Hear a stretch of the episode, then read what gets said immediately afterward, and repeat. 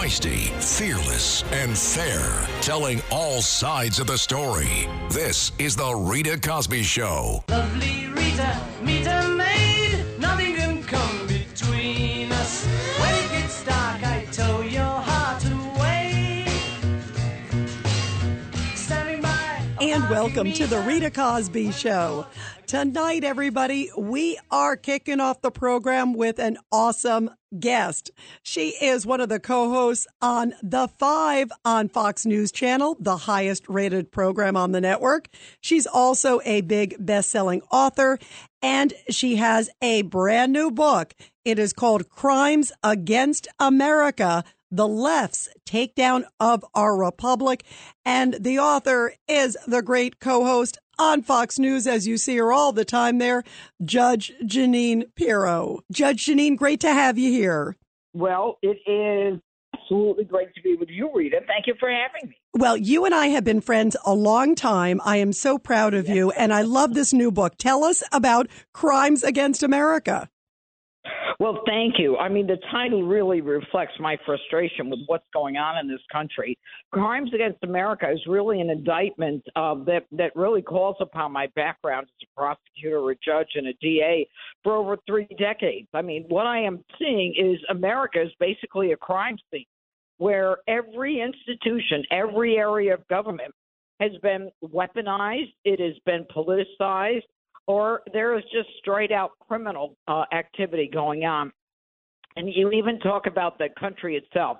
This country has suffered a breach of sovereignty. We're no longer a, uh, a, a sovereign nation with a border. We are literally nothing more than a globalist landing spot with benefits so that people can demand to come here, uh, people about whom we know nothing, to uh, to share in the cornucopia benefits that that we give people in this country: education, medication, housing, and in the end, it is a it is becoming a country where.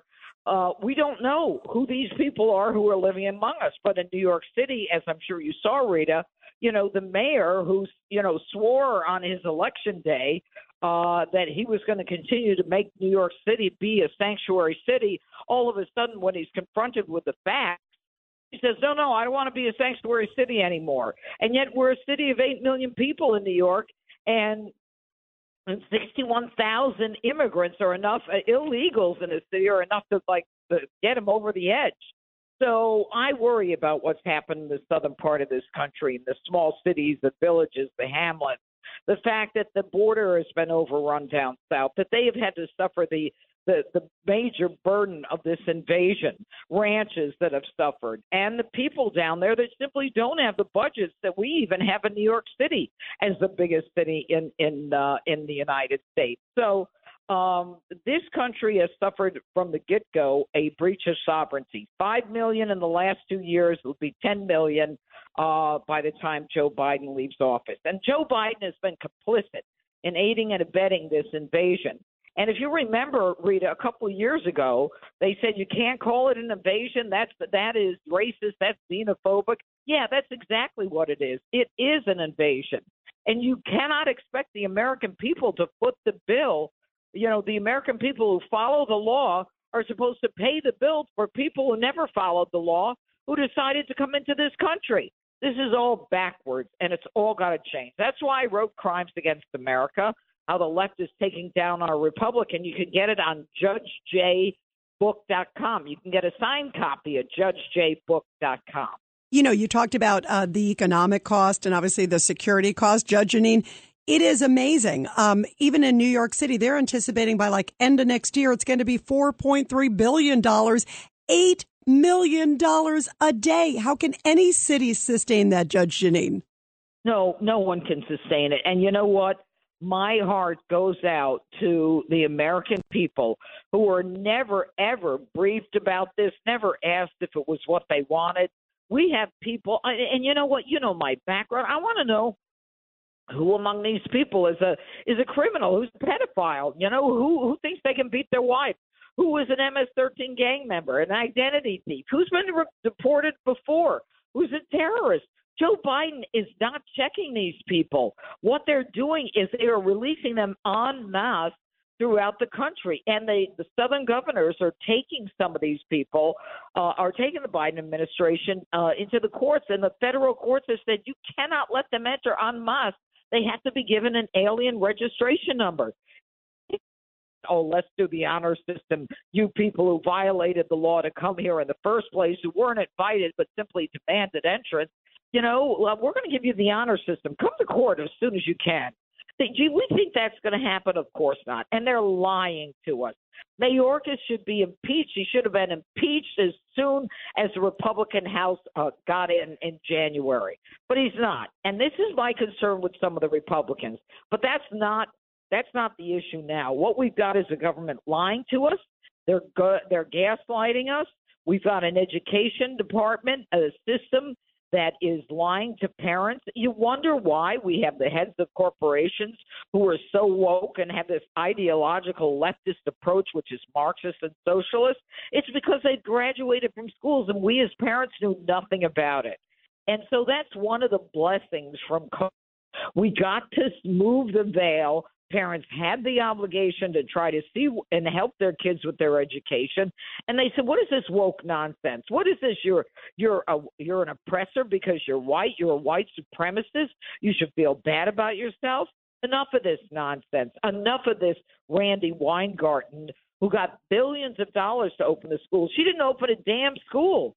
And every metric she had was to close the school, not to open a school. But the Catholic schools were open, Lutheran schools, the charter schools, and the kids were studying quantum physics in China. They were studying it in Russia, but not in the United States. Our kids were suffering from depression, and they were suffering from all of the mental and psychological uh, uh, defeat that this this COVID uh, lockout has has created for them. And so I worry about them. And by the way, did you notice Randi Weingarten just got back from Ukraine again? It's her third trip. So you say to yourself, What is she doing there? Right. Thank you. Why is she there? You know why she's there? She said she's there to compare the education of children in Ukraine to children in America. What education? Nobody's in school in Ukraine. They have literally bombed and razed all the buildings. So there. what is she doing what there? That's interesting, Judge Jeanine. What is she doing yeah. there? I don't know. You tell me. All I know is we're sending billions of dollars over there, just like we sent billions of dollars to the uh, uh, to the schools We've had no accounting of that money. We don't know how much of it is left, but what you can be sure of is that they are giving contributions, the, the Federation of Teachers, to the Democrats. So um, these are crimes. These are crimes against America. These are institutional takedowns. And, you know, let's just go to law enforcement, okay? Defund the police. You know, the, the, the police are racist serial murderers. No, they're not. No, they're not. The numbers belie all of that, and yet people like um, uh, you know these these uh, uh, progressive DAs as well as these leftists say, you know, we've got to defund the police. Well, how's that going for you? We defunded police. We don't have enough police on the transit, and we end up with a guy like Danny Penny, a Marine, uh, who was a sergeant at the age of 23. This Marine he stood up and he took uh, he took on the the responsibility of, of being the good Samaritan for those people on a moving locked train underground in New York City, where a, a schizophrenic uh, guy, homeless, in the middle of a, a, a psychotic episode, says, "I'm gonna. I don't care if I die, and I don't care if I go to jail for the rest of my life." Now, Rita, what does that mean? That means he's homicidal and suicidal. All right. And so now we get the Good Samaritan who fills the vacuum, and now the progressive DA, uh, Alvin Bragg, who is a who is a pathetic excuse for a DA, in is is looking to indict Danny Penny, the Marine, for manslaughter in the second degree, already charging him with a felony complaint. And by the way, so, he preempted things too, because remember, originally that case was going to go to the grand jury, and then he decides to charge him on his own. What did you make of that, Judge Jeanine? Well, that was a political decision. He was getting heat from people on the left. The felony complaint is of no consequence. The felony complaint is simply a piece of paper. It doesn't take you anywhere. The only thing that happens is that if you're going to go to trial, you've got to be indicted. And the indictment is the issue. But, you know, the police had let Danny Penny go, the Marine. The police had let him go. They talked to him, they talked to the witnesses on the subway car. They thank God that he was on that car. They called him a hero. Then they let him go. And yet, what do they do? You know, uh, the, the, the attorneys in this case, uh, Steve Raiser and Tom Kenniff, they end up getting a call late at night saying, "Bring your client to court tomorrow for uh, arraignment on a felony complaint."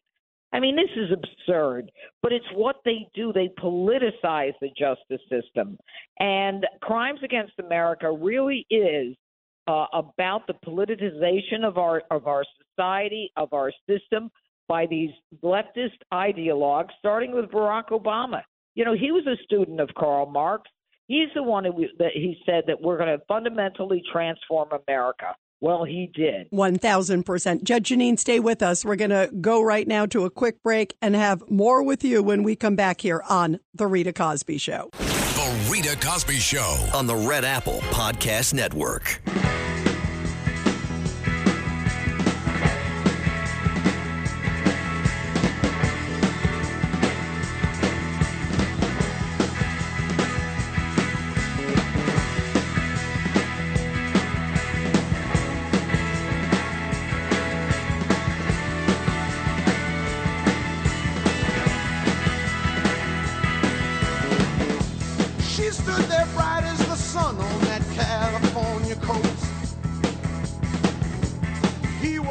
Everybody, welcome back to the Rita Cosby Show. We continue now with the great Judge Jeanine Pirro. Her new book is Crimes Against America.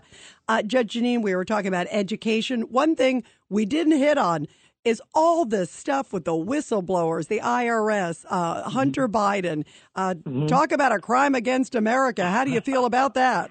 Well, I think that the Biden family uh, pretty much has created uh, an organized criminal enterprise.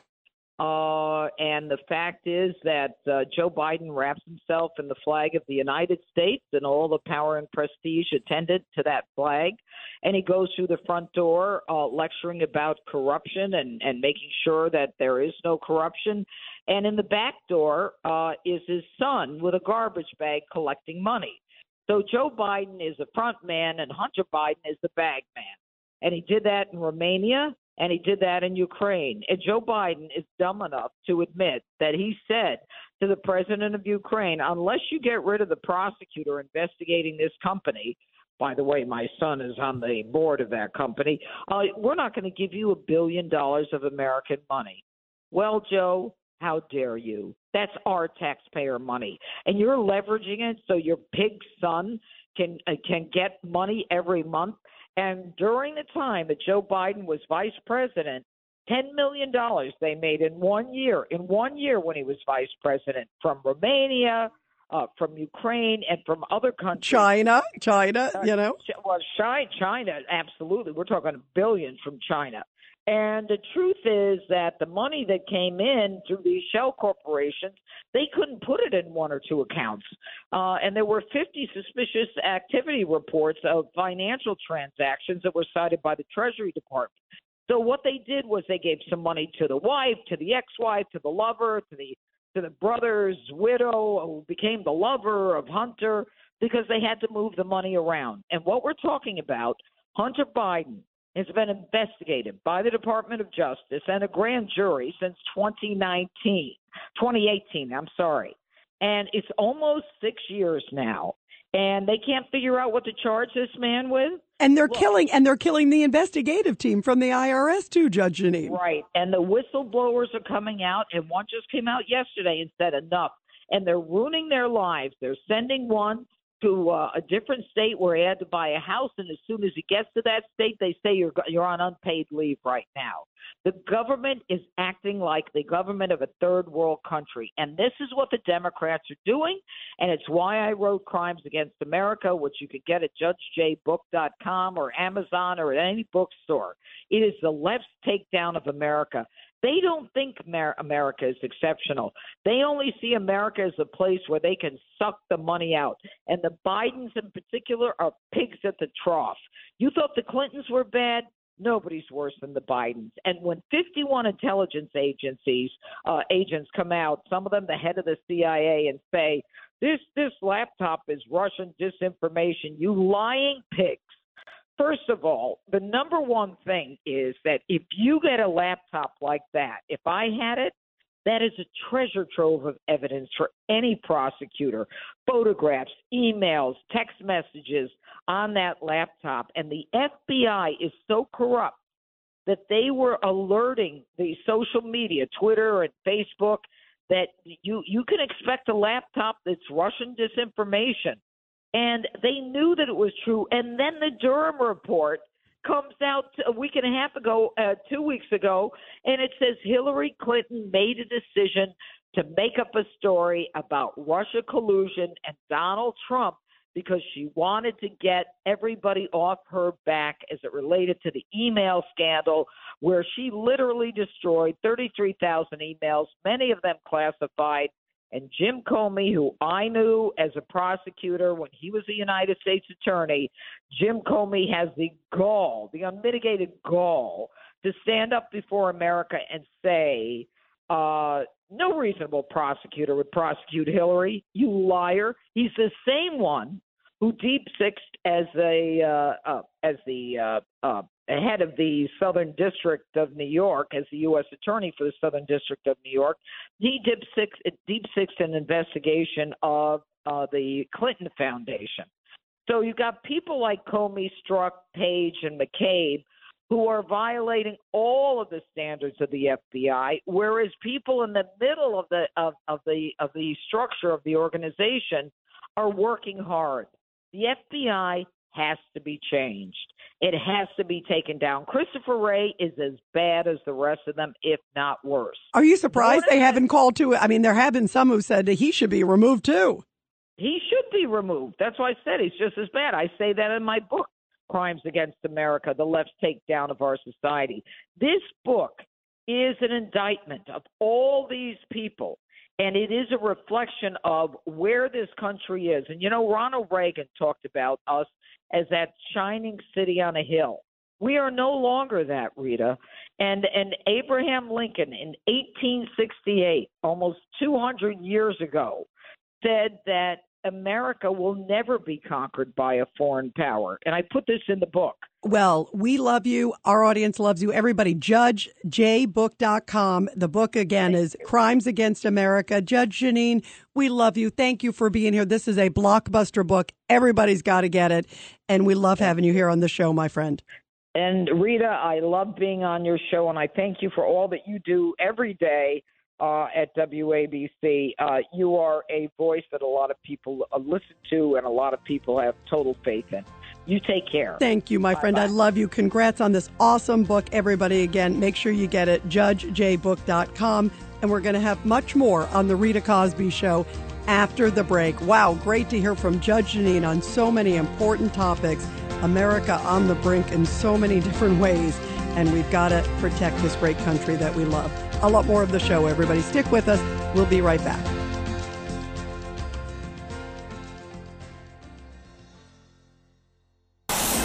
This is The Rita Cosby Show on the Red Apple Podcast Network.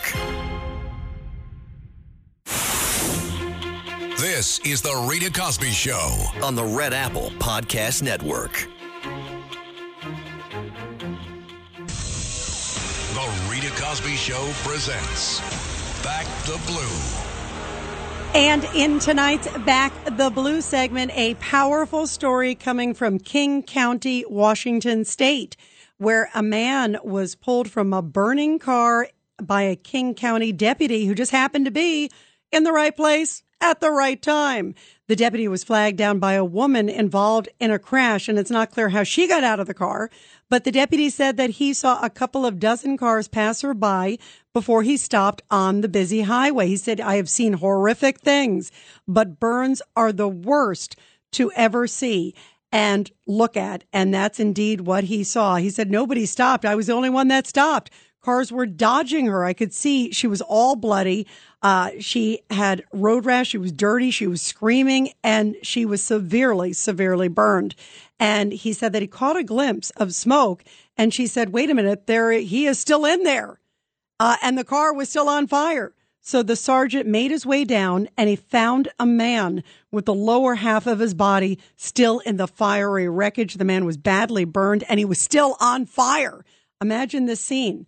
So this sergeant, Sergeant Barton said, when I pulled up, the backs of the shoes were gone.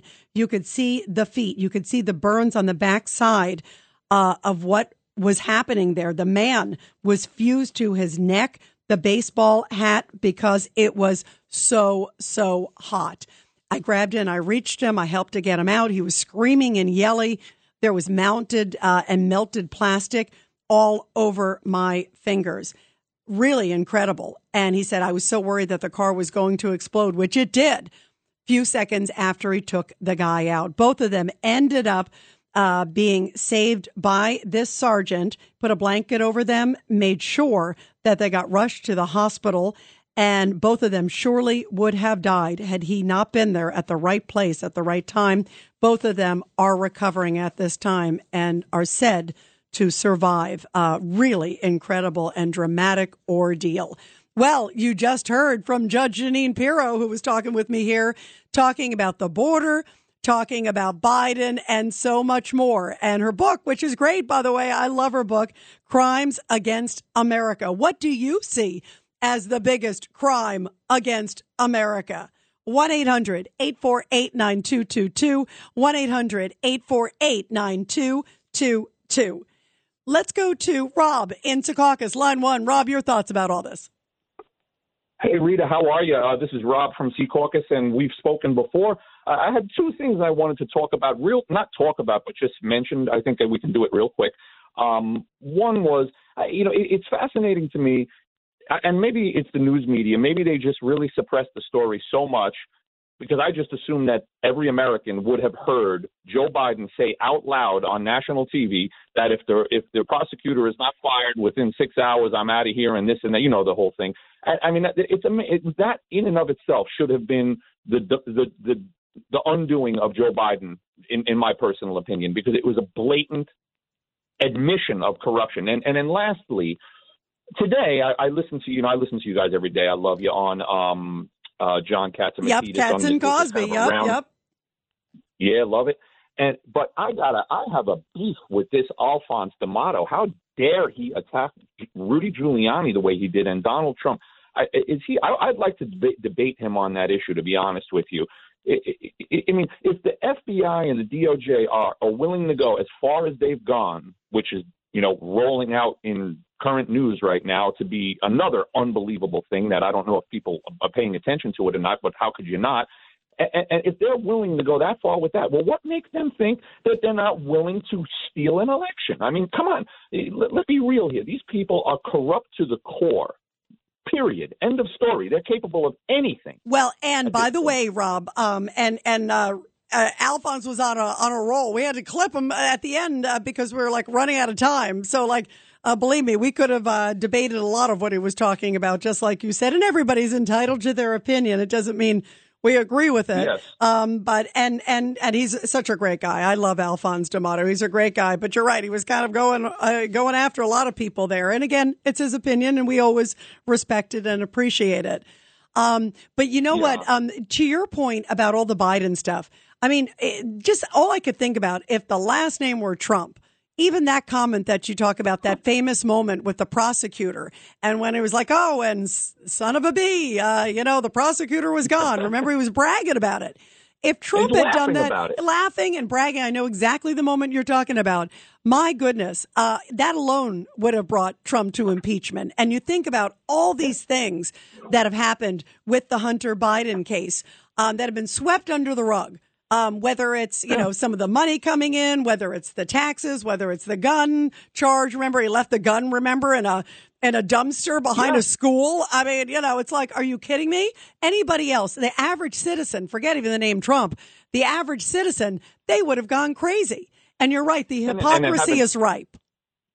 And, and then having an illicit affair with the dead brother's wife. I mean, come on, where does it end with these people? They are just despicable, disgusting people shine wearing an expensive suit really, is what they are. It's terrible. By the you way, you forgot about the uh, the daughter, the granddaughter that the uh, president and his wife don't want to acknowledge. Don't remember? acknowledge. Yes, it's Yeah. crazy. Or, or, or, or his own daughter, who claims in her diary, you know what? I don't even want to say it that they were showering. Ay, Right, ay, there's- ay, there is the so much- going on in that household. Well, that's why. Let's see. Rob, thank you very much. Let's see where also Comer goes because remember, the GOP hasn't been in charge to be able to have investigative powers. They haven't been able to do it for, you know, until they had the House. They didn't have the majority in the House. So now that they have the House, they can at least start the subpoena process. They can at least start all of these layers and all of these issues. And already James Comer says that there is so much stuff there. He's meeting, by the way, I'm sure you heard this. He's going to meet next week uh, with the FBI director because he continues to send the subpoena to the FBI and say, Hey, I understand there's a document of a whistleblower that shows some corruption tied to Biden. Uh, and they believe, I think it's to Romania and Ukraine and some other things. And where is it? And they haven't, they haven't handed it over, but apparently the document exists. Uh, Rob, I am so glad you brought that up. And by the way, everybody, I want to play this because Rob just hit on the point about whistleblowers and people coming forward. And of course, it's sort of all tied to the suppression of any investigation tied to Biden or his family. Here's an IRS whistleblower. This was a bombshell. Um, Gary Shapley. He is an IRS whistleblower. He's the second one. And he went on camera with CBS Evening News just a few hours ago, full face, said, Here's my name. Here's what happened. I was in charge of this investigation of taxes against Hunter Biden. And boy, I saw things I've never seen before tied to an investigation, a little bit of special treatment. Take a listen. When I took control of this particular investigation, I immediately saw it, you know, was way outside the norm of what, what I've uh, experienced in the past. And here is a little bit more of what he says is the reason he decided to speak and come forward now. Shapley says he decided to blow the whistle after a heated meeting last October with federal prosecutors. It was my red line meeting. It just got to that point where that switch was uh, was turned on, and I just couldn't silence my conscience anymore. Did you let prosecutors know you were unhappy? I don't think I can answer that. Wow. And he also says that there were clear signs that this investigation, again, as you were talking about, Rob, with Hunter Biden, was handled a little differently than all the others he's dealt with for as many years at the IRS.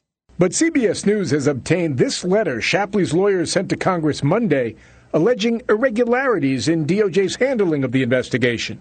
Shapley is seeking legal protections from Congress so he can share specifics of his allegations. There was multiple steps that were, were slow walked at the uh, direction of, of the Department of Justice. Had you ever encountered that before? I have not, no. These deviations from normal process, that, and, and, and each and every time it seemed to, to always benefit the subject.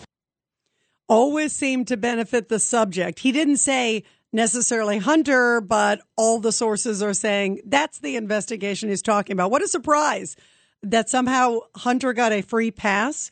I mean, this to me, there has to be equal justice for people to have faith in the FBI and for them to have faith in the DOJ. How can you have faith in any of it if you don't see transparency and you don't see fairness, no matter the person? Justice is supposed to be exceptionally fair, especially when it comes to maybe somebody you don't like. You know, you got to make sure it is fair. And yet we've seen the standard that the DA has taken against, of course, Trump. And now we're seeing, you know, Hunter Biden with all the things that Rob just talked about and everything else. It's like, uh, we'll just do a pass. We'll just pass that one. No big deal. Not to worry. 1 800 848 9222. 1 800 848 9222. Uh, let's go to Robert in Suffolk. Robert, your thoughts about uh, Judge Jeanine's comments, too. Yes, thank you, Rita. Thank you so much for your interview of Jeanine. She is so right. I know John had chosen you for Cats and Cosby for a good reason, and you just showed it tonight.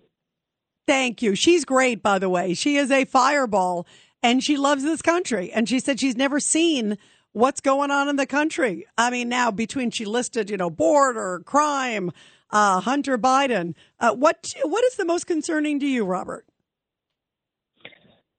That our country has been betrayed and is being taken over from within. We have to stop this. We have to use our law enforcement. Rita, don't take the doors off inside of Rikers or anywhere else. Yeah, and by the way, by the way, that was one of the ideas, Robert. Uh, thank you for the call, but you're right. That was one of the ideas from uh, John Catsimatidis, and Matidis. And thank you, by the way, for the nice compliment.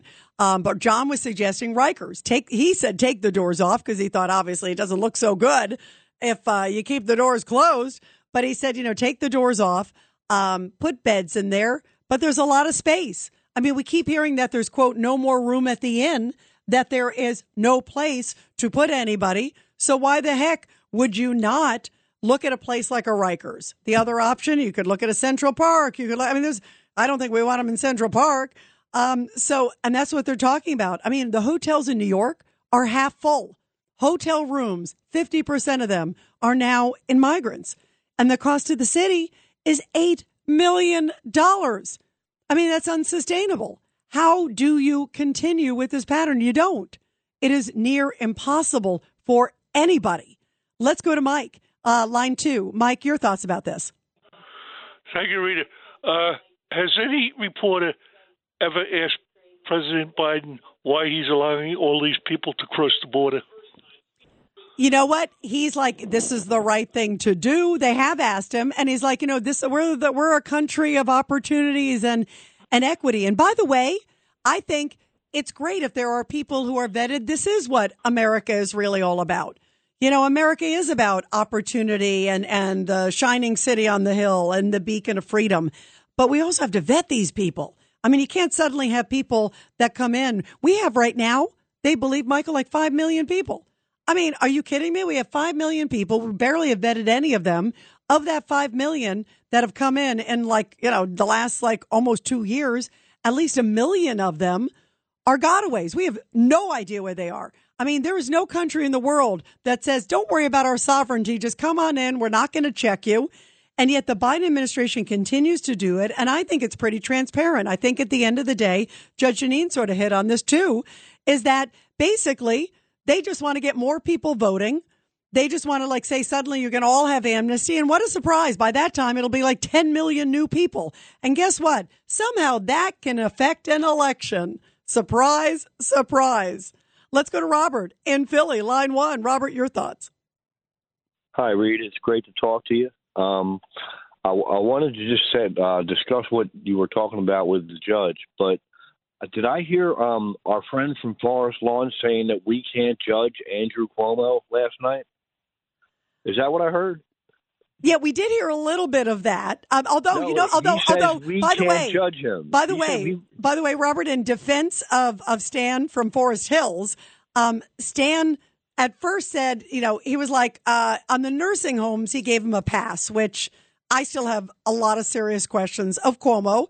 I was pretty transparent. I mean, my goodness, it doesn't take a rocket scientist to figure you don't put elderly in a nursing home, and my heart breaks for those families. There, there's no question about that, Robert. I'm with you on that. But did you hear the turn? Then I said, well, what about the women?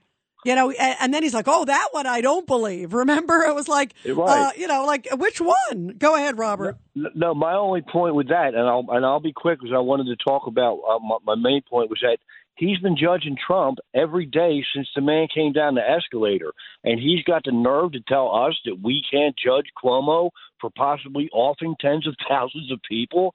Is that man that self unaware? I love Stan, and I'm glad he's getting healthy, but wow, Stan. Um, but anyway, the thing with um, Jeanine Jeanine Pirro, what she's talking about, it's not one thing. It, well, it's a lot of things, but the overall weaponization of government is by far the greatest problem we face. We have people that want to criminalize us because we're political opposition. That is so far from being American that it's disgusting. And I can't believe that there are so many people that are willing to support that, you know? But it's just the overall weaponization. And if the Democrats win in 2024, Rita, I am very pessimistic about the future of this country because I don't see people taking getting pushed around and mistreated like this for much longer. And I hope I'm wrong, but history kind of bears me out on this. Yeah, um, and- one of the You know what, Robert? the- I was going to say to you that I feel um, that you're right. I've never seen the country turn so dramatically. Um, and, you know, I, I pray for this country, but you're right. I feel like imagine another few years on this course. It's a dangerous course. Your thoughts, Robert? we can go we can thank Mr. Obama for this because he's the one that started it. And we all know that's true, Rita. And you have yourself a great night and I love your show. Thank you, Robert. Love you too. We'll continue with your calls, everybody, after the break. 1 800 848 9222. This is the Rita Cosby Show. on the Red Apple Podcast Network. And we are continuing with your calls, everybody. 1 800 848 9222. Let's go to Pete in Staten Island. Pete, your thoughts. Hi, Rita. I've been trying to get you for two days. That interview was magnificent. I got my buddy uh, Matt uh, Costello. He's my attorney that I have uh, hold, on hold because I always need attorneys. I got And, and wait a minute, you mean you mean the Cuomo interview? Is that what you're talking about? The former Yes, governor? yes. Okay. You you got him to say twice or three times. I don't know for sure because I got you t- the tape of it, and I've been listening over and over. You got him to say, "I take full responsibility for what happened." You know what that'll do with a good attorney in court? That'll eat him alive because he's admitting that he takes responsibility. And the questions of Jackie and Norman, especially Jackie that lost her mom and dad, such a tragedy. So you know, I speak to them every day on the phone. We sometimes have like a party line talking, and he she never told me about that. When I heard that, I had tears in my eyes, and I've been trying to call her to tell her how I feel. Oh my God. Well, please give her also our prayers. But you know what? You are right. And you know, I thought about uh, people like Jackie and others who've lost loved ones and just felt it's important that he answer these questions. And and you're right. It was interesting because he made the comment. I take. I. I think he. I have to. It was something of. You know. I was in charge of the I war. total right. responsibility. Right. Total responsibility. I was in charge of the war. Right. And. But you're right. Right. You could come back to if you're. You know. If you're talking to him later. You. You know. I'm talking about it from a legal perspective. You could say, well, wait a minute. You. You said, were you in charge or were you not in charge? Because you said here you were. That's an interesting point. Right. And No, yet, and yet, he and yet, he and yet he would not concede to doing anything wrong. Um, in terms He of spe- tried- specific, I tried every which way but Sunday. You heard that? He tried to dance around you, but you got through to him. It was so beautiful. I mean, my friends could not, the attorneys could not believe this. And Matt, who's my criminal lawyer from Connecticut, he was like, wow. And he listens all the time to you and he listens to the show. Matter of fact, I met him at Bernie's funeral at St. Patrick's Cathedral. He helped me with my wife with the walker, getting her into the building, and that's how we became friends since then. Oh, So, uh, beautiful, beautiful, so, uh, beautiful. Bernie brought me together with a friend for life. We speak every day.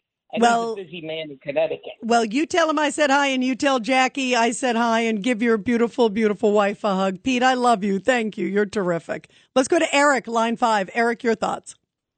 Uh, um, as Cuomo goes, like I'd like I'd like to see you ask Stan and see what happens about the Cuomo in the middle of all this disaster. Um, came out with remember the paper mache hump the hill, getting over the hill like the curve or whatever, yep. and paint and paint, making a painting. I mean, like that's that's insane behavior in the middle of something like that. You know, I'd love to see what Stan thinks. Um, I had comments. Well, I asked I asked him about incident. and I asked him about the book because you know he made a lot of money on the book reportedly. Yeah, yeah. Um, and my question to him was, you know, he, you know, uh, there were obviously allegations um, that people on his staff, you know, Right. used it or whatever. I just went to the heart of. I, I always try to talk from common sense. And the appearance, just even just on the appearance Yeah. of it, look looks bad. I mean, if you're in the middle and you're running a pandemic, I don't think you should be thinking of a book. I, I mean, we were all in crises and people were Mm-hmm. Yeah, trying to figure out if they could see their loved ones and the whole, you know, nation was in panic. Like the last thing I would be thinking about is a book. And, and that's, that was, I thought an interesting moment. He said, oh, they were notes and he just kind of put them in there, but it just, it, it, it rubs people by far the wrong way with the timing of it. What are your thoughts, Eric, on that? Well, I mean, he dodged he's dodged questions from Cindy Adams or tried to. Bad mistake, bad move, bad move. But but yeah, it just doesn't look good. I mean, just Like, why would you even put yourself in that position? I mean, all 11 women were lying. I mean, you know, it's just, it's just, you know, for him to even admit anything, I mean, it just looks bad. I mean, Well, and, and listen, we gave him a fair chance to answer the questions. Uh, so I'm happy that we at least gave him the opportunity. I re asked things six ways to Sunday. Um, and, you know, gave him every ample opportunity. He still maintains that all of it was political, even all 11 of them. That's what he maintains. Uh, I mean, I kept trying and he was like, well, no, it's all political. Uh, and again, that 11 number is a hard hump, I think, to get over. Uh, let's go to Michelle, uh, line two. Michelle, your thoughts. Hey, Rita, how are you? Good. What did you think? Good. So I'm a big fan. I just want to tell you so, this is a woman's perspective. You handled that interview at class, but as someone who's been involved with narcissistic men, that's what he is. He's narcissistic. Takes takes no responsibility, blames everybody else. So as much as you tried to put him up against the wall, and you did, you're a class act, Rita. You're a role model for women. Cuomo is a typical narcissist, blaming everyone else. Oh, I was in charge, but I take responsibility. But that's who Cuomo is. But kudos to you, my girl. You are a role model for all of us. Thank you. you. Thank you so much. You know what? I, I feel like those are important questions. Women need to be heard. People who lost loved ones in nursing homes need to be heard. And I wanted to also give them a fair forum. And when people say it was tough but fair, thank you. That means a lot. We'll continue with your calls. The Rita Cosby Show. on the Red Apple Podcast Network. The Rita Cosby Show. On the Red Apple Podcast Network.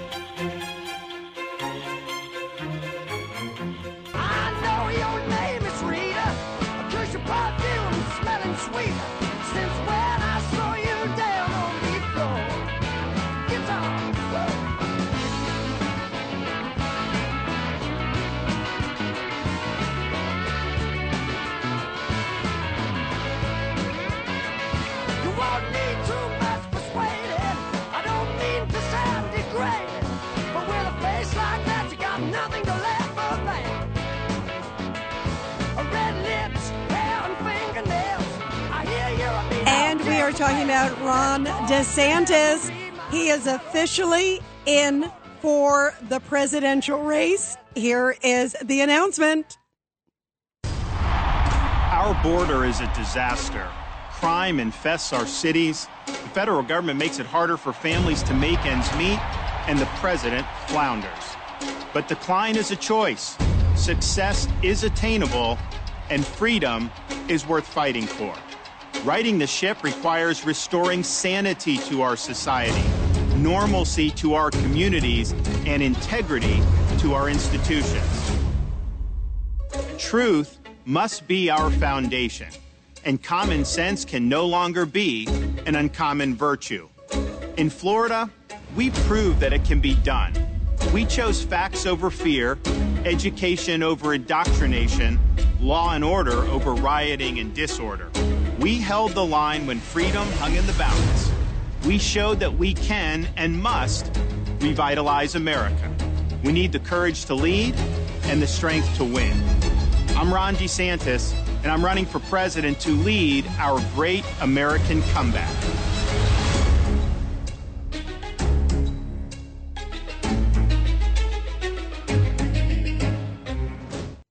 Ah, not so fast, Ron DeSantis, because you got to go through Donald Trump first. And if you see the latest polls, Donald Trump, even in a number of them today, is ahead 30 points. That is a whopping 30 points. Of course, he just got in the race. Uh, and boy, he had some technical difficulties. That's not a good way to go into the race. That announcement, of course, sounded fine, that part. But when he announced it on Twitter, he was basically half an hour late. The whole world is watching, and he's half an hour late. I mean, what a bad way to get started. It was so bad that Biden tweeted out a link. Not that Biden did it, somebody else did it for him because, you know, he's like, uh, what's Twitter, right? But he tweeted out a link, a link, and it was like, uh, here, Ron DeSantis, let me help you. Here's a link that works. And Trump did something pretty similar. So that's not a good start for Ron DeSantis, who's trying to look like the technologically savvy you know, guy in the race. And the big announcement, it's an interesting idea doing it on Twitter, but it should be simultaneous, maybe with Twitter and TV and everything else. And yet, it didn't go well and it was delayed half an hour. I mean, that's not a good sign for the presidency. And the question is, guys, can he catch up to Donald Trump? Because can he go up against Biden? Maybe, right? But can he go up? I think almost anybody can go up against Biden if you have the right campaign and you call people out and you look at the track record and all the problems that we've seen. But he still has to go through Donald Trump, and Donald Trump, as we all know, is a force of nature. One of the things DeSantis did talk about, and I was really happy to hear this. We were just talking about what a messy border that we've got, wide open, leaky sieve again, with 5 million people that have come in so far since President Biden took office. And I was happy to hear DeSantis say this would be his priority. Take a listen to what he pledged. Day one, it's a national emergency. We'll mobilize all resources to construct the border wall, shut the border down. We're not going to be entertaining asylum claims for people coming across the border illegally. Uh, we're going to make very clear about that. Uh, we're going to have things like remain in Mexico so we don't have the incentives to come illegally. We do need to hold these Mexican drug cartels accountable, uh, and we'll be looking at levers that we can pull to be able to do that. So, is he the guy who can first beat Donald Trump and then beat Joe Biden? Or do you just hear they're very different candidates? I mean, he's a little more parochial, if you will, uh, not the bells and whistles, certainly not the uh, technological, even though you got uh, Elon Musk helping you. But it's a very different style than President Trump. Some of the similar principles, but a very different style. And I do think, obviously, politics is content, but you also have to have a great performance. You have to have somebody who is connecting with Americans. You have to have somebody who can absolutely feel Americans' pain. I mean, even people that said they voted for Joe Biden, they said that they picked him because he seemed sympathetic. A lot of people don't feel he's as sympathetic now, and that has certainly helped to hurt him in the polls big time. I mean, if you look at the numbers, they don't feel he's as sincere. They don't feel he's as caring. They don't feel he's as considerate. He doesn't feel uh, the pain that Americans feel because that absolutely plays in. If you feel like you're a little disconnected and you're cold, the American public will not pick you. You look at uh, Al Gore and George W. Bush. Al Gore was the vice president, remember at the time? And you would have thought, oh, God, he's got a leg up, uh, got all these connections, all these other things. And yet at the time, he just seemed stiff and wooden. Everybody said that, that he seemed removed and he seemed aloof. And that's not a good thing if you're a politician. What are your thoughts, everybody, on this and everything else? We're taking your calls here on The Rita Cosby Show. 1 800 848 9222. Uh, let's go to Maureen, line one. Your thoughts, Maureen? Oh, hi, Rita. But I, you, you changed. I wanted. I was asking about a prior subject about the migration. Yeah, sure. Go ahead because he brought up the Oh. border. So please do. Oh yeah.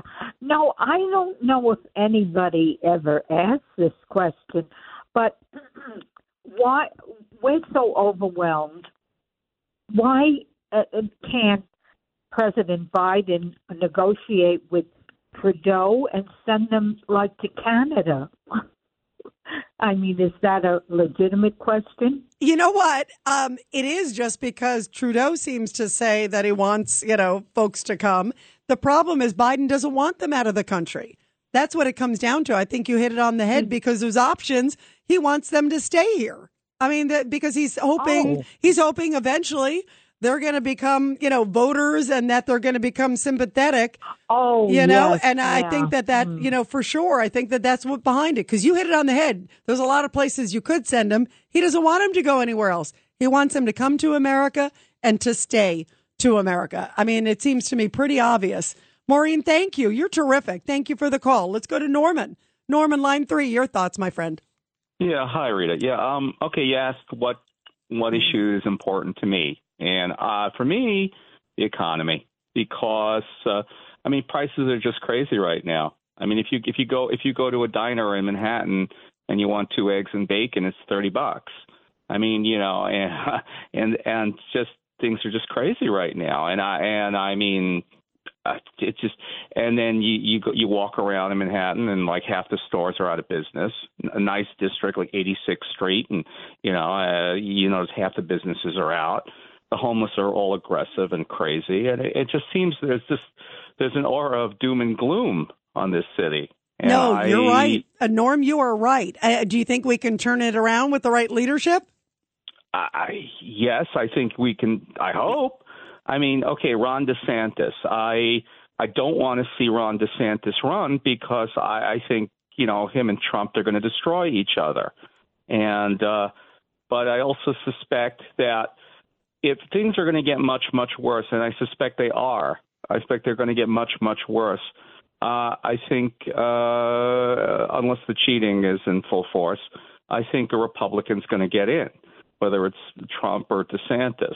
But uh, I don't want to see things get much much worse in the city. You know, I don't want to see my two eggs and bacon go to sixty bucks. Yeah, the, I, you know, uh, Norm, you hit the price because I'm telling you, it is so expensive. Like I went to the grocery store the other day, um, and I remember like it probably would have been fifty bucks in the past. It was like, oh, okay, it's uh one ninety eight. I'm like, what?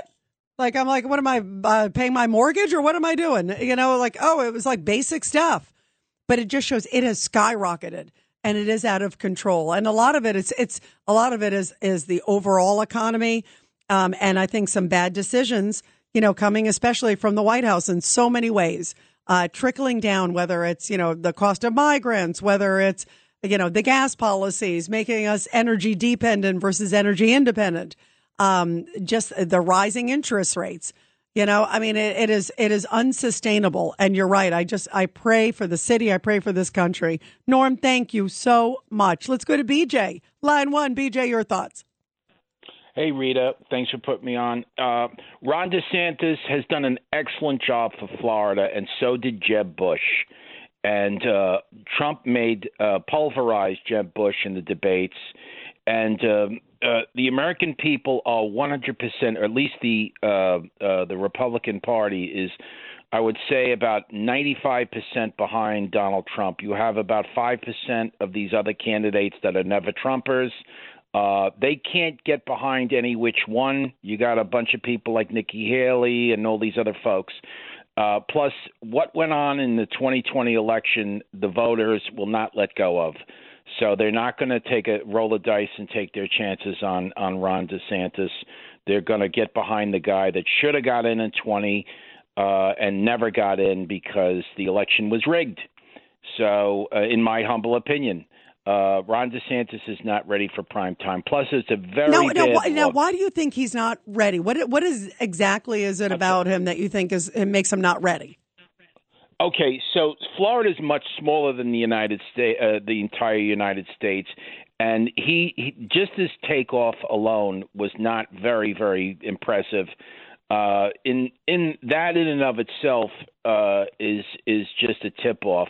I don't believe he can stand toe to toe on the world stage, and uh, also I I don't believe anyone but Donald Trump could withstand the slings and arrows that have been hurled against him.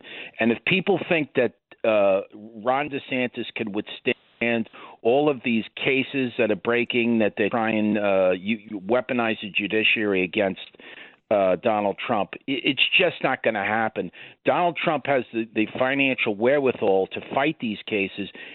Ron DeSantis doesn't. You know, he has a do- donor base, but if they come after him, and believe me, they will come after Ron DeSantis with everything they have because it's it's not about Ron DeSantis and it's not about Donald Trump. It's about you and me. Absolutely. do By the way, you, B- BJ, you hit it on the head. You're right. They have not been tested, and I don't know how many people could withstand, like you just said, all the investigations, all the slings and arrows. Um, and uh, and I I don't I honestly I'm not sure. And the one thing I think about also with Ron DeSantis, and uh, I'm not talking out of school because John Catsimatidis has said it on the air. John made the comment uh, that Ron DeSantis didn't return his calls. You know that you know here's somebody who is you know well known in all political circles by all sides, as John is so highly revered, and Ron DeSantis Uh, you know, didn't return his calls. There's a lot of people who said the same thing. And there's a lot of members of Congress in Florida who, by the way, are now supporting Donald Trump. And you would have thought automatically they're in Florida. Okay, they're going to support Ron DeSantis. And they came out and said that Ron DeSantis wasn't appreciative to them, wasn't thanking them, wasn't calling them back on certain things. I mean, th- there seems to be a little bit of a pattern here that we're hearing from people, you know, who know DeSantis better than I do. Um, and I've met DeSantis uh, a few times. He was very pleasant with me, but he seemed very kind of withdrawn with other people. And to me, if you're a politician, you got to go around and shake the room. You got to kiss the babies. You know, that's part of it. And if he's not even returning calls to, you know, to important people and people that he knows, that's not a good sign. And those people are going to remember. And guess what happened? You see all these members of Congress in Florida, most of them are now going for Trump. And what does that say? You know, it's like uh, if your friends don't pick you, that's not a good sign, you know? Uh, BJ, I'll give you the last word real quick. BJ, your thoughts. That's an excellent point that you made. When your own people are not backing you, your own party in your own state, number one. And number two, he's an establishment guy. If you look at all the money that's flowing into the, the DeSantis campaign and all the people, you got the usual suspects, Karl Rove, all of these donors. These They can't get over the fact that Donald Trump pulverized Jeb Bush, and they're throwing everything they can, including the, the, the kitchen sink behind uh, DeSantis. So DeSantis is really coming out as the establishment Republican candidate, and that's really there's no difference in my mind. There's no difference between the establishment Republican Party, the Rhino Party, and the Democrat Party. That's what Donald Trump's campaign was all about. It was about you and me. It was about the people. It wasn't about the the check pants Republicans that really didn't want you to vote for anyone. They wanted you to vote for who they put before you and and that's not a choice. That's not America. No, absolutely. Great points, BJ. Bravo, bravo, bravo. Everybody, we're going to continue with your calls 1 800 848 9222. This is The Rita Cosby Show on the Red Apple Podcast Network.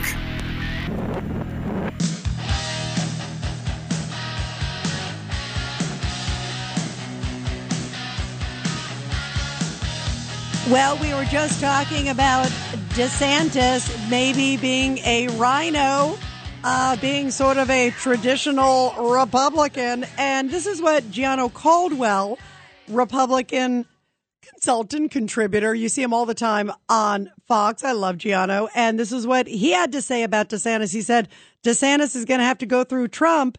And right now, what he's seeing on, you know, DeSantis is a little bit vanilla. There's a reason why um, people people aren't afraid of Donald Trump in Washington. They're afraid of his voters in the Republican Party.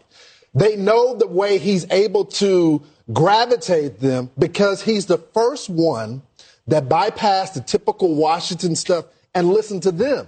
Mm-hmm. DeSantis, as polished as he is, he's still a typical politician. And he showed that last night.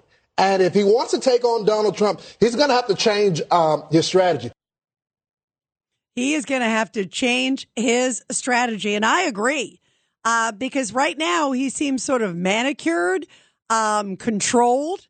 Um, maybe a typical rhino, guys. 1 800 848 9222. 1 800 848 9222. Let's go to Tony.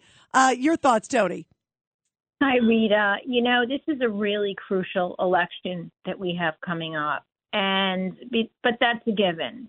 I love my country, and what I love more than my country is I love my Republican Party, which was started in 1854. You know, in in to rally against those uh, slave slave people, the people who favored the slavery. So, given all that, my party is being challenged right now by a Marxist socialist government that does not want us here. And so, what I'm looking for is a party person. And the person who just made a comment before me, whoever you had on the radio, uh, Ron DeSantis is a political person. He just became governor in 2019.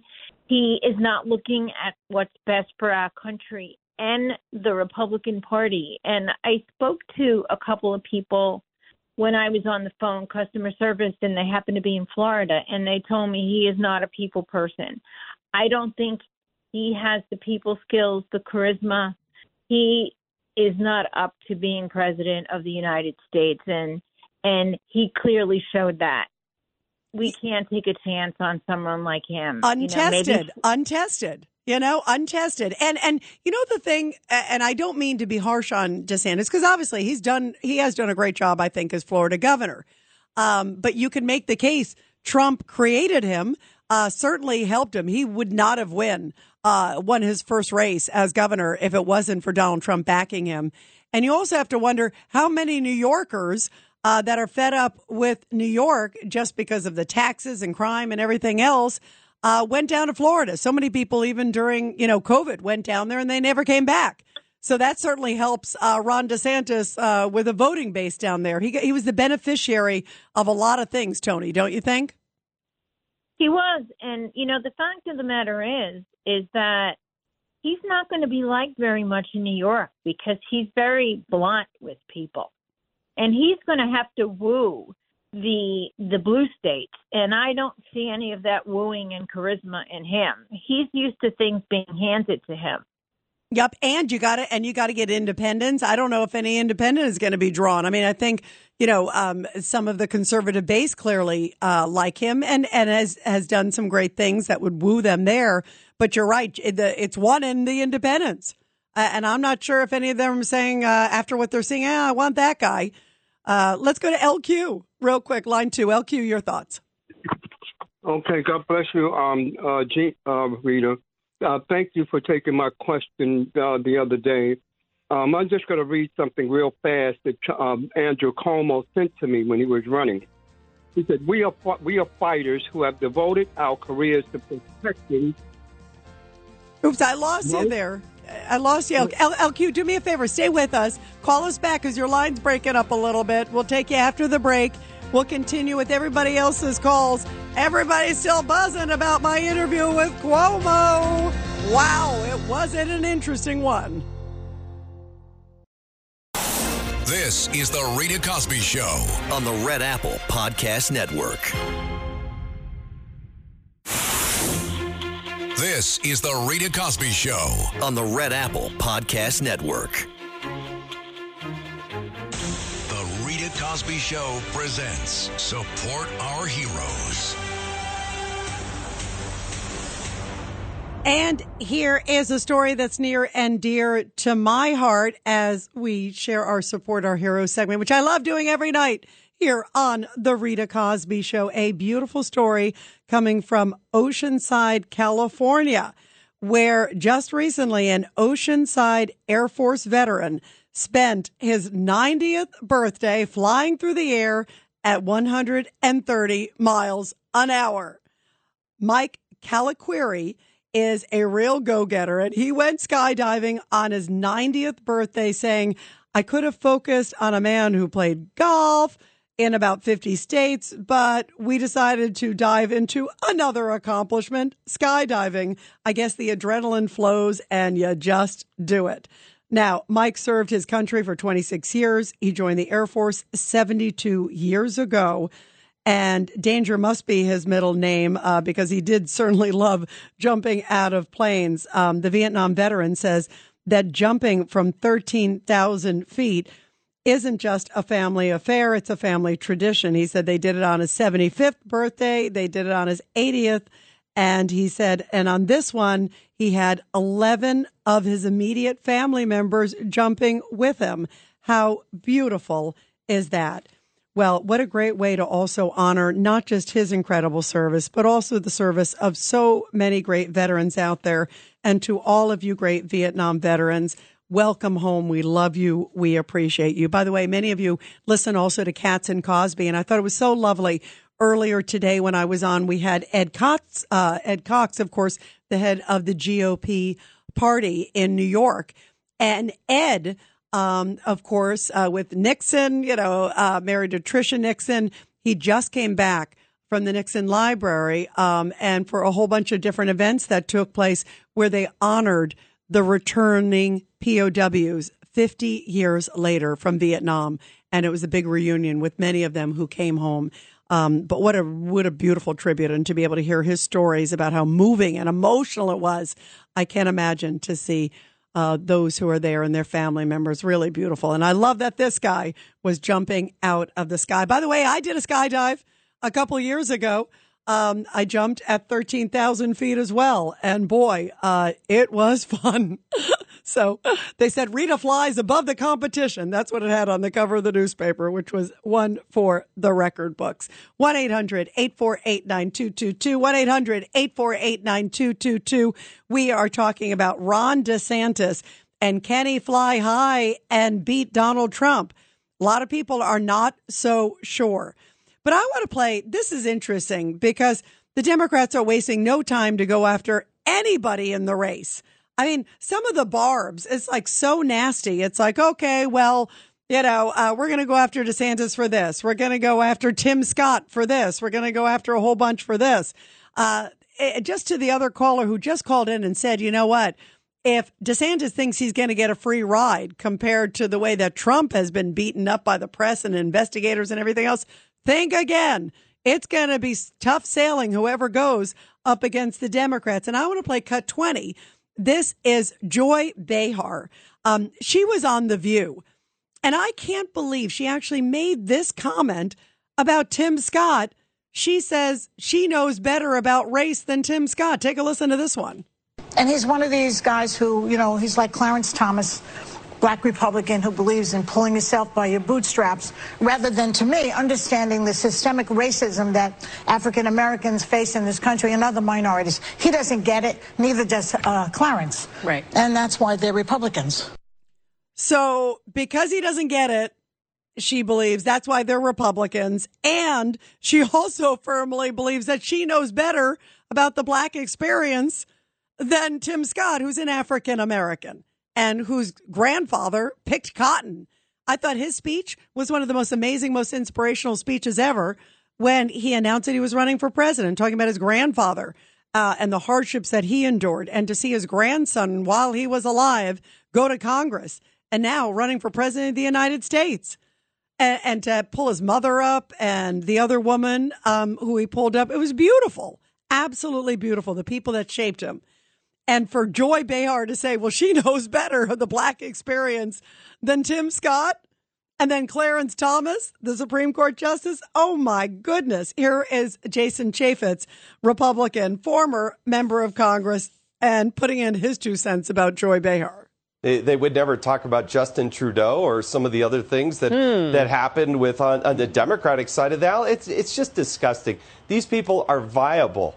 There, there's a reason why the Republicans are so strong. And you know what? The reason they go after Tim Scott and they go after Ron DeSantis is because they are a threat. They're a threat to the very nar- narrative that they have tried to perpetuate on the American people. So, how big of a threat are they? And where do you see the race shaping out now that it is going to be? It looks like DeSantis and Trump, mano a mano. Uh, right now, it looks like everybody else is vying for second or third place uh, in many cases. 1 800 848 9222. Um, Let's go to Jacqueline, actually, line five. Jacqueline, go ahead. Hi, Rita. Um, first of all, regarding DeSantis, there is this an expression: you never get a second chance to make a first impression, and he blew it big time. So, as far as I'm concerned, he's already out of the race. Now, how did he blow it? Because of the, you mean the technical, uh, that, yeah, that looked, it looked, it looked novice. Yes. Well, I mean, if that's any indication of the type of president he's going to be, I do not want that man to be my president. I've already got one currently occupying the White House that has been a complete disaster. And I think what's going to happen is just like happened um, with the 16 um, debates, they're going to start dropping like flies. And I think President Trump is going to be very presidential. The way he conducted himself during that disaster of a town hall meeting with that woman who tried to tear him apart and destroy him, he was masterful the way he handled her. He, by the way, he was great. I, I, but, and did you see Jacqueline when he was watching, uh, when he was doing the debate? The, I call it the debate. It was a town hall, but it really was a debate with him and the moderator. The Yeah. audience stood up and gave him an applause at the beginning. They gave him standing ovations. They gave him a standing. She was like, huh?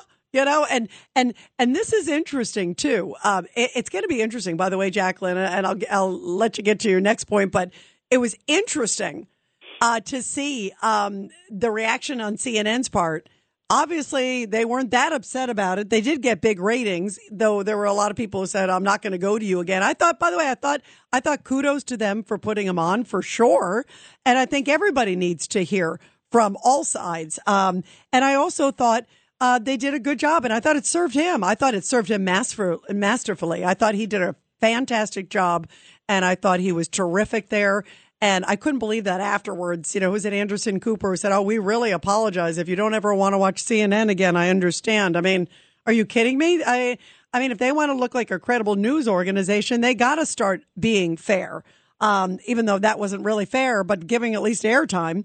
And guess what? Did you hear this? Um, uh, Nikki Haley is going to be doing one, and also Mike Pence is going to be doing one now with CNN. Now they realize maybe the town halls aren't so bad. What do you think of that, Jacqueline? Well, as far as those two prospective candidates, uh, I consider them both Benedict Arnolds, and I put Chris Christie in that same boat with the, uh, with those two. Um, President Trump, in my opinion, has already proven himself. I, I'm going to change what I have said in the past. I said that he is the best president in my lifetime. No, I now feel that he is and will be the best president that this country has ever had. And mega dittos for what everything that BJ said. And the other thing I wanted to comment on, if you'll permit me, is uh, continuing with the interview that you did with Mr. Cuomo. Um, the only bone that I have to pick with you is instead of referring to him as governor, and I know you are a commensurate professional, so I know that's why you did that. But I would refer to him as Mr. Cuomo, or like everybody refers to everybody else, like President Trump, as the former governor of New York. But anyway, And and by he- the way, by the way, I hmm. did say that at, at certain times, but I'm a big traditionalist. You hear I don't sometimes I say former President Trump. Most of the time I say President Trump. Yes. Because once you're a president, especially, I give such respect to the office. Yes. Um and and so I say President Obama, I say President, but I always because and that I'm I'm from the school of you still give the formal title if somebody has earned it. Um, I hate when I see people say, "Oh, this is Trump," you know, like, and, oh, but it's President Biden. Like, you know, that that to me is so disrespectful. You know, that I'm talking about the the contrast between, oh, well, this is the president, and the other one is just a guy named Trump. I mean, tell no. you, I feel the same way you do uh, as far as being respectful of the office. However, um, I think you know that respect also to a certain extent has to be earned, and the current occupant of the White House definitely has not earned that. Um, in my opinion, like BJ said, he stole that office from President Trump. And I don't think Mr. Cuomo deserves the respect because he didn't earn it as governor. He was completely contrary no matter what question you asked him. And all he did was refer, with regard to the nursing homes, to the federal health agencies, the greatest medical professionals in the world, the science, blah, blah, blah, blah. Must we remind him that that little fascist troll of Fauci and Birx, who recent months admitted that the shot wouldn't prevent anyone from getting the virus, nor would it prevent transmission of the virus. Right, Now, right, right. Two years later, Yep. You know what your point is, Jacqueline, is an interesting one because you're right.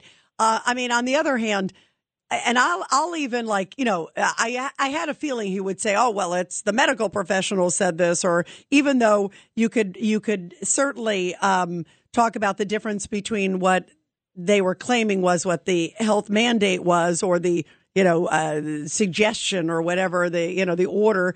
And the difference in what he relayed because there definitely are differences and folks who lost loved ones absolutely know it all too well. We know it all too well too. So there's there's a lot of wordsmanship on his part believe Oh, me. yes. and then oh, the other thing you heard what i said because i knew he was going to try to you know go around with some numbers and facts or whatever that he was going to try to present as facts. And that's when i said to him i'm not a doctor you know? But but it doesn't take a rocket scientist to realize you don't put elderly people in a nursing home you know, with COVID, COVID positive. And, and nursing homes don't have the ventilators. They don't have the kind of facilities. They don't have, you know, the, the, all the structures that a hospital has. Why would you ever put them back? It spread like wildfire. I mean, even if, even if, even if he can claim, well, okay, this is what I, you know, the mandate is, at some point you go, the mandate ain't working. And I got to care about, I got to figure out what to do. I mean, to me, it's common sense. I knew it at the early days. I mean, in the very early days, we all knew elderly were the most vulnerable. So why would you put them all in nursing homes? And especially when people were dying, it was obvious sort of what was happening. Don't you think, Jacqueline? It, it, it gets me so angry for the families. Well, that is because you thought the way you did and you figured it out because you have a good functional brain that the good Lord gave you and you know how to use it. You're not a crooked politician. So you don't have anything to gain by twisting the facts and twisting the truth. But I will give him one thing. He finally said that he was in charge and takes responsibility for everything that happened. And what he is definitely responsible for is doing a great job of killing thousands of the most vulnerable elderly. Well, and and I will tell you, I that's why I kept asking Jacqueline. I kept saying, "Do you have a message for the families? Do you this?" And he did say at one point, like you said, uh, I was. He said there was a war, and I was in charge of the war, like he was Patton. You know, Mhm. um, you know uh, that was the closest we got. But I was hoping to hear even even more contrition. Um, and I, but we were certainly fair. Uh, you know, I mean, I've heard one or two people go, oh, you know, you know, like, I, I mean, 99% of the people have said, Rita, you were really tough. You were fair to him. I gave him every opportunity to answer and, and however he chose to do it. And when he didn't, I went back at him. And, uh, and I hope I gave some answers to people, um, that desperately deserve them. Um, you know, you because were boy. absolutely marvelous. And I want to ask you a question. Would, would you be willing to? Would you ever consider uh, being the moderator for one of these political debates, whether it's the Republican debates or the overall? Uh, you know, whoever the candidate is for the Republican and then the Democrats. Absolutely, absolutely. I've done I've it. done a couple debates um, for sure in my life, and I always enjoy them. And I would absolutely love it. I would hope. I think you'd be fabulous, absolutely fabulous. I don't think there would be anyone that could compare to you being the moderator of one of those debates. Thank you, Jacqueline. You are a sweetheart. Thank you for your sweet, sweet words. Thank you so much. And everybody, we're going to continue with your calls tonight. One 848 9222 The Rita Cosby Show. on the Red Apple Podcast Network.